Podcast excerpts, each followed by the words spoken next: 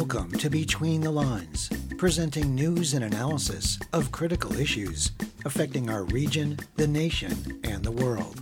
This week we present Phyllis Bennis of the Institute for Policy Studies, who talks about the massive protests by Israelis against their extremist government's anti democracy agenda and the disconnect between those opposition activists and the oppression of the Palestinian people.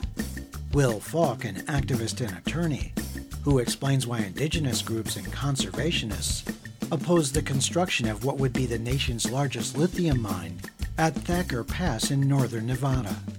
And Nicole Carty, executive director of the Gen Z activist movement Get Free, who discusses her group's recent protest and civil disobedience actions in Washington, D.C., after a succession of regressive Supreme Court rulings.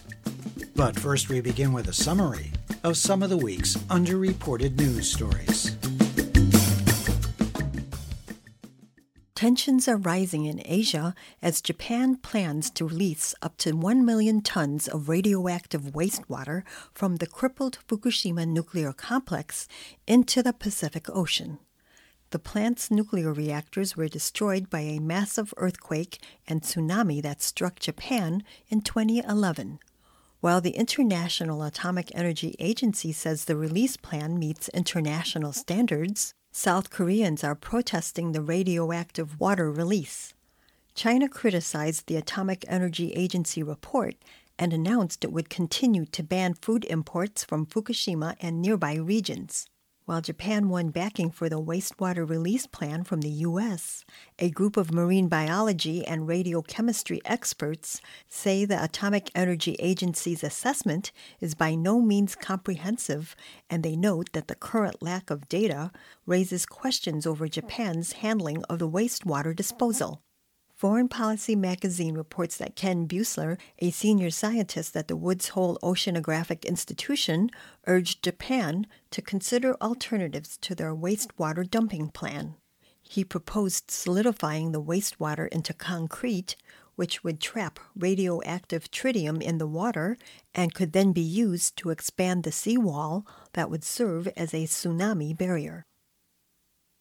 In May, a bill to divest $15 billion in fossil fuel company assets from California's public pension fund was passed by the state Senate. But the legislation faces an uncertain outcome in California's state assembly. Already, the state of Maine and 52 communities in the U.S. have divested from oil, gas, and coal companies, including the cities of Oakland, San Diego, and San Jose. Opposing the California measure, however, are Republican lawmakers, the state's powerful petroleum lobby, and managers of the public pension funds that the bill targets, who argue the proposed change threatens millions of residents' hard earned retirement money. A delay in the bill's progress has shown how steadfast that opposition is, even in a deeply blue state like California. But Stateline News reports Dan Cohen of the Institute for Energy Economics and Financial Analysis says the divestment bill would actually protect pension funds from the increased risk of investing in volatile fossil fuel stocks in coming years. With growing climate regulation and competitive green alternative energy sources, Cohen says fossil fuel firms will become longer term underperformers. New York progressive Mondaire Jones is on the comeback trail. The former one term congressman is running to win back his Hudson Valley House seat that he was forced out of by Sean Patrick Maloney, a powerful centrist Democrat who ran in Jones's 17th district in 2022 and lost to Republican Mike Lawler. Jones, one of the first openly gay black members of Congress, was a former staffer in the Obama administration's Justice Department. As a member of the House Judiciary Committee, he led an effort to expand the size of the U.S. Supreme Court, attacking the extremist conservative majority as hostile to democracy itself. Jones proposed an expansion of the High Court by four seats and an end to the Senate filibuster so that President Biden could appoint progressive justices to the new positions. In his 2024 campaign, Jones is promoting abortion rights, gun safety, and fighting corruption. To run for his old district seat, Jones will first have to defeat primary challenger centrist Democrat Liz Whitmer Gereghty, the sister of Michigan Governor Gretchen Whitmer. But Jones is starting strong with endorsements from more than 100 local elected officials and party chairs, along with five key state legislators. If he wins the primary, he'll face vulnerable Republican Mike Lawler in November. This week's news summary was compiled by Bob Nixon. For Between the Lines, I'm Anna Manzo.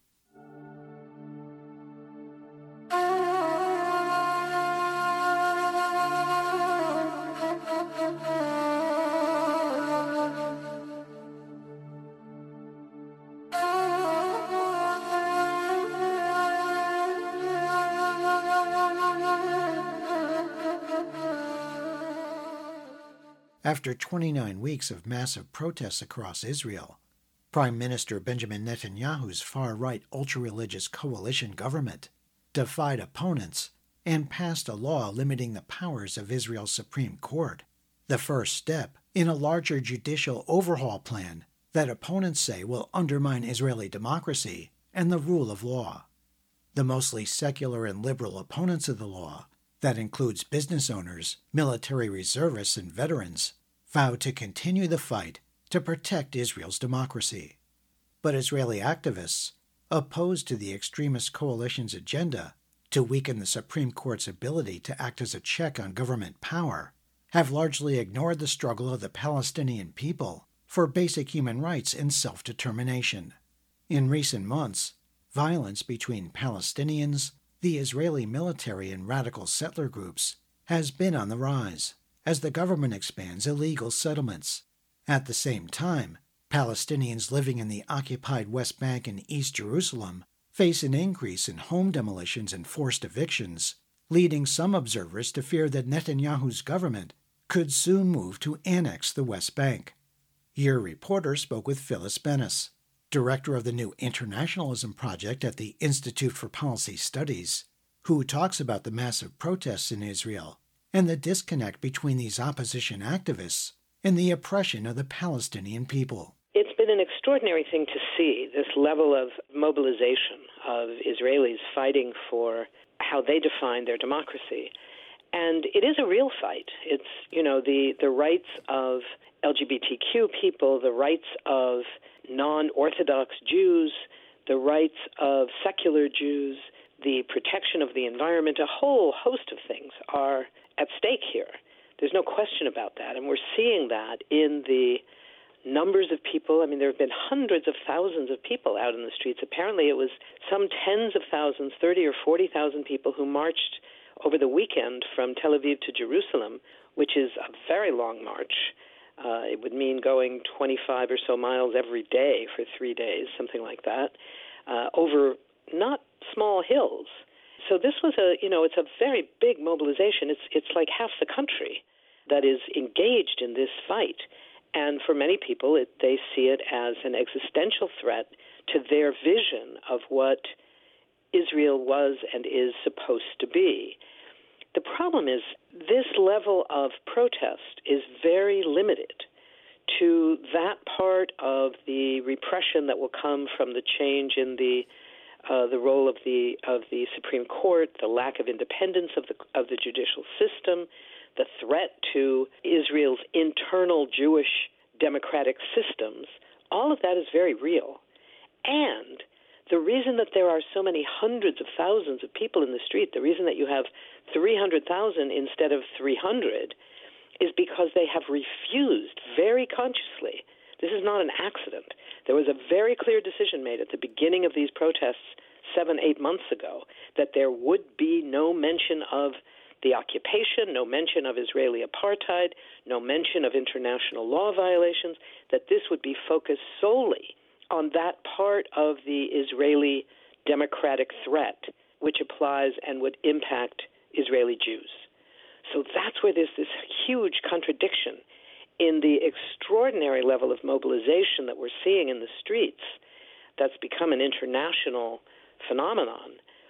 And the ability of these hundreds of thousands of Israelis to absolutely ignore, keep their mouths shut, refuse to acknowledge what this shift of the lack of a of a any kind of uh, accountability could mean in terms of making the already horrific situation facing Palestinians living under military occupation in the West Bank and the Gaza Strip, Palestinian citizens of Israel, the 20% of Israelis who are not Jewish, who will be impacted far more brutally than the Jewish Israelis uh, who are in the streets.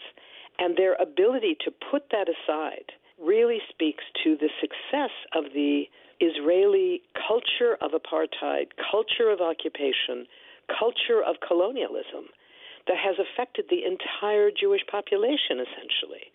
So that the number of incredibly brave and creative and smart Jewish opponents of Israeli settlements, of uh, occupation, of apartheid, incredible people, but could fit in my living room, unfortunately. That there are just so few of them. This is what we're what we're looking at, uh, and it's an extraordinary and very sad reality given what this level of mobilization could mean if it took into account the real threats, the real indications of the non existence of a democratic reality in Israel. In your recent article, as we've been discussing, views of many Americans toward the Israel Palestine conflict are changing with a realization that Palestinians' human rights needs to be a key part of U.S. foreign policy. There was a recent development in an article by Nicholas Kristof. He talked about two former U.S. ambassadors to Israel, Dan Kurtzer and Martin Indyk, and they talked about how they feel it's time now for the U.S. to reconsider this unconditional billions of dollars of aid that go to Israel every year. How significant is this, Phyllis? This is huge. This is one great example. It's one. I mean, it's, you know, all of these examples, of 500 former Biden staffers, the 25 senators, the 12 House members, each of them is important in their own right. Together, they show this massive shift that's underway. The fact is, in my view, there's going to have to be a shift in U.S. policy, and that's why the movement for Palestinian rights here in the United States is so important because it's U.S. policy that is making it possible for the Israeli government to continue its denial of Palestinian rights, to continue its oppression of Palestinians, to continue maintaining the dual legal systems in direct violation of international law without any accountability.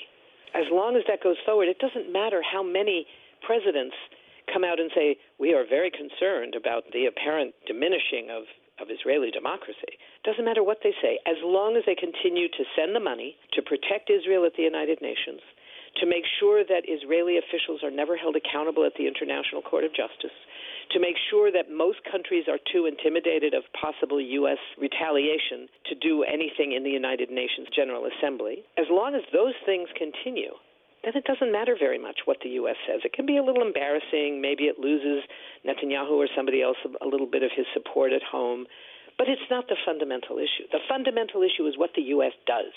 That was Phyllis Bennis, director of the new Internationalism Project at the Institute for Policy Studies. Find a link to her recent Nation magazine article titled, On Israel and Palestine U.S. electeds are out of touch with their own voters by visiting our Between the Lines website at btlonline.org. The fight to stop construction of what would be the largest lithium mine in the U.S. on land in northern Nevada that's sacred to two indigenous groups has become the latest rallying cry for environmental justice. The mineral lithium is used to make rechargeable batteries for cars and many other products. Some groups that oppose fossil fuel extraction either support the mine or have remained silent on this issue, but indigenous organizations have rallied to the cause. Will Falk, an activist and attorney, organized a protest camp at Thacker Pass, Nevada in January 2021 to oppose the lithium mine on the same day the Bureau of Land Management, or BLM, issued its final approval of the project. He co founded the group Protect Thacker Pass and is representing two tribes trying to stop construction of the mine. The group's goal is to protect Thacker Pass for the inherent inalienable value of its land, water, biodiversity, and cultural importance. Between the lines, Melinda Tuhus spoke with Falk about opposition to the mine and the importance of the 1872 mining law that governs the extraction of valuable minerals on federal land. The Thacker Pass Lithium Mine Project is a project uh, sponsored by uh, the Lithium Nevada Corporation. It was a project that was uh, fast tracked under a Trump era secretarial order, which forced the local Bureau of Land Management office to permit this mine in less than a year. It is or would be the largest lithium mine in the United States and the largest open pit lithium mine in the world the United States Government Accountability Office um, has issued studies that say that these kinds of projects usually take between three and a half and four years to permit. But the Thacker Pass lithium mine project uh, was permitted in less than a year. Because they they were moving so fast to uh, permit this project, they made a number of mistakes. Those mistakes have been challenged by a local rancher in the area uh, four regional environmental groups, and now uh, Native American tribes. I've represented the Reno Sparks Indian Colony and the Summit Lake Paiute tribe. Um, but the main problem the tribes have with the project um, is that the Bureau of Land Management did not consult with any tribe uh, prior to issuing the, the Thacker Pass permit. And because they did not consult with any tribe prior to issuing the permits. They failed to recognize that Thacker Pass is a very sacred place to Paiute and Shoshone people. Um, they failed to recognize that it's the site of two massacres. The Bureau of Land Management has refused to delay construction um, or um, postpone the mine's operations so that they can engage in meaningful consultation with the tribes uh, about how to deal with the fact that there there's this massacre site in Thacker Pass. Is the Bureau of Land Management or BLM the final decision maker on this project? Are there any other federal agencies involved? This project is happening uh, exclusively on federal public land administered by the Bureau of Land Management. There is a law, the 1872 uh, General Mining Law, uh, that was indeed passed in 1872 it offered uh, really cheap uh, mining leases and permits to American prospectors that located valuable minerals on public land. But that law says that the highest and best use of American public land is mining. So it doesn't matter if Native Americans say that this place is the most sacred place in the world to them. Um, if a mining corporation finds valuable minerals under that land under American law, the federal government has to issue that mining corporation a permit and they have a, a right to mine that land. Does the company have to consult the indigenous tribes in the area? Uh, the company does not have any obligation to consult with tribes. Well, the government, uh, when they consult with tribes uh, or or the public in situations like these, consultation is merely uh, checking a box of saying we sat down and heard your concerns. They only have to even respond to the concerns as long as the agency deems those uh, concerns to be what they call substantive, as long as those concerns pertain to some aspect of the project that they have an obligation to uh, consider but the government does not have to change projects based off of these consultation and they certainly do not have to um, deny a permit based off of say the tribe saying you know we absolutely do not want this project. Will falk this is not a fossil fuel project. It's a project deemed essential for electrifying everything. People say there are trade-offs and in this case too bad for the indigenous people. What do you say about that? Let me be very clear. It's absolutely essential that um, we cut fossil fuel emissions and, and greenhouse gas emissions. No one opposing the Thacker Pass lithium mine uh, disputes that. But I would take umbrage with the notion that this is not a fossil fuel project. This is absolutely a fossil fuel project, and fossil fuels are absolutely essential to mining any sort of mineral, lithium included a premise of the uh, whole alternative energy movement is that these so-called alternative energies are going to replace fossil fuels. Uh, when your whole mining process completely depends upon fossil fuels, it's unlikely that you're actually going to replace fossil fuels by these kinds of projects. That was Will Falk, an activist and attorney who organized a protest camp opposing the construction of a lithium mine in northern Nevada. Learn more about opposition to the Thackers Pass lithium mine project by visiting our Between the Lines website at btlonline.org.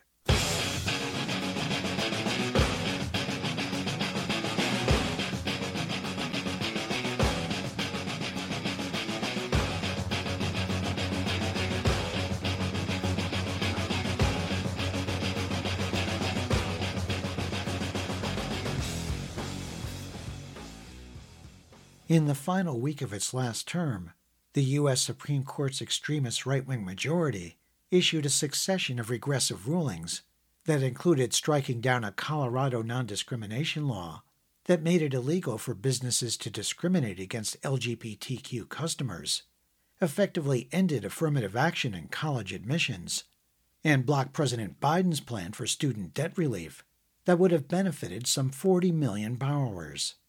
In response to the High Court's decisions, a new national Gen Z and millennial led movement, Get Free, organized three days and two nights of protests and civil disobedience actions the second week of July outside the Supreme Court and U.S. Capitol in Washington, D.C. The group says it seeks to center young people in the fight for freedom from rising authoritarianism and supremacy pushed by the Republican Party nationwide and their political appointees in the federal courts. Your reporter spoke with Nicole Carty, executive director of Get Free, who discusses the main objectives of her group's recent protests in Washington and the challenge of mobilizing young people to confront the multiple urgent crises facing today's younger generation. We had a lot of goals when we were in DC. Uh, the first thing is to connect the dots between the different rulings that were coming down. They're not just one off um, the rulings that happened this session, as well as Roe and others from last Supreme Court session, are really built around taking away our freedoms. They are trying to rewrite the 14th Amendment, try to create a sort of norm in which we ignore inequality, can't look at it, don't look at disparity, um, and therefore can never fix it. Uh, and what that really is is maintaining and propping up hierarchies that just go to benefit the wealthy white few who are holding on to power um, very strongly right now and trying to rig the rules further in their power to control uh, the country for the next generation. They're doing this because they see our generation, millennials, Gen Z, um, the youngest, um, most diverse generation in American history coming of age. And they know that the numbers aren't on their side. They know that our generation wants a future where freedom and equality are for all. And so they're taking out every tool in their toolbox in order to lock us out of power and hold on to the status quo, which benefits them, and try to erase history. So that's part one, what we were trying to do. Part two, what we were trying to do is be clear about the Supreme Court. So the Supreme Court is not just, you know, umpires calling balls and strikes. The Supreme Court right now is really been captured by this faction that is trying to prop up these rules to benefit themselves. And so six of the nine justices on the court have been handpicked and courted and bought by the Federalist Society in order to move this agenda. So we're trying to reframe how people understand the court as not just, oh, they're conservative, oh, like maybe I'm angry at them and they don't do things that I agree with, into a position where they understand that this court is actually going against Americans. It's going against the Constitution. It's going against any promise of creating equality and freedom in this country. So they are at odds with our very core mandates. And then the next thing we were trying to do in going from the court to Congress was really to ask our congressmen, which side are you on? Are you on the side of this faction um, that is passing laws of supremacy, trying to keep us out of power, or are you on the side of the future? Um, about a multiracial democracy and doing the things that are necessary for us to have a country that actually works for everyone. As you've been talking about, the focus of Get Free is mobilizing young people.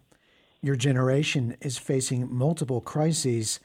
The authoritarian fascist Republican Party is now attempting to dismantle democracy in plain sight. Mm-hmm.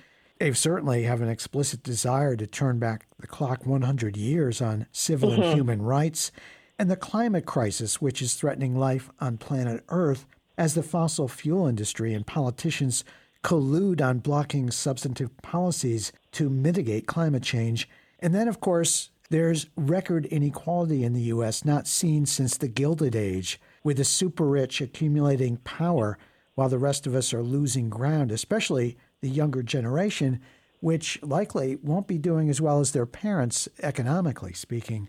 With, with all these challenges, Nicole, what are the techniques that you're using to get young mm-hmm. people involved, not just in voting once every couple of years, but to actually get engaged and involved in what's going on uh, in their community, in their state, and in national mm-hmm. politics.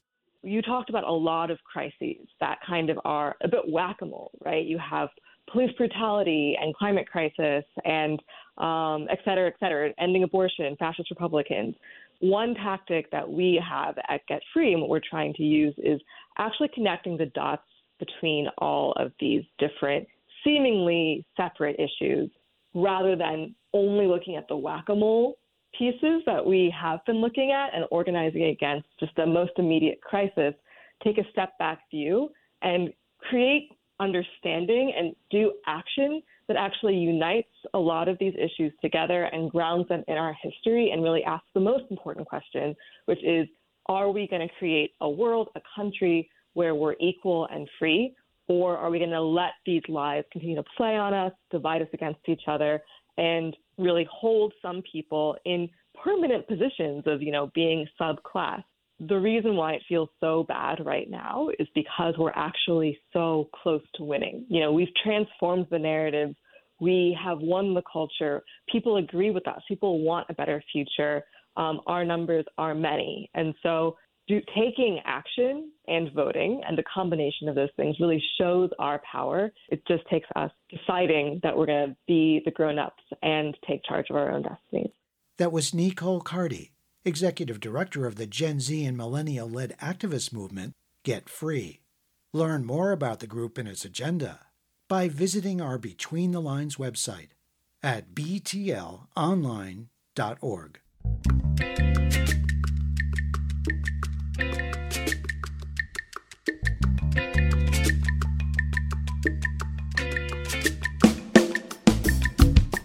listening to Between the Lines, a weekly program presenting news and analysis of critical issues affecting our communities, the nation, and the world. Between the Lines is produced and distributed by Squeaky Wheel Productions. If you have suggestions for topics and guests, please contact Between the Lines through our website at btlonline.org where you can hear our current and archive programs in streaming audio and support our show. There you can also subscribe to free weekly podcasts, program summaries, and interview transcripts. Follow us on Facebook at Between the Lines Radio News Magazine and on Twitter at BTL Radio News. Thanks for listening on WPKN in Bridgeport, Connecticut, WDRT in Viroqua, Wisconsin, KMWV in Salem, Oregon, dozens of other community radio stations across the U.S. and abroad, and wherever you get your favorite podcasts. Our theme music was written by Richard Hill and performed by Mikata. This week's program was produced by Susan Bramhall, Mary Hunt, Anna Manzo, Bob Nixon, Melinda Tuhus, and Jeff Yates. For Between the Lines, I'm Scott Harris.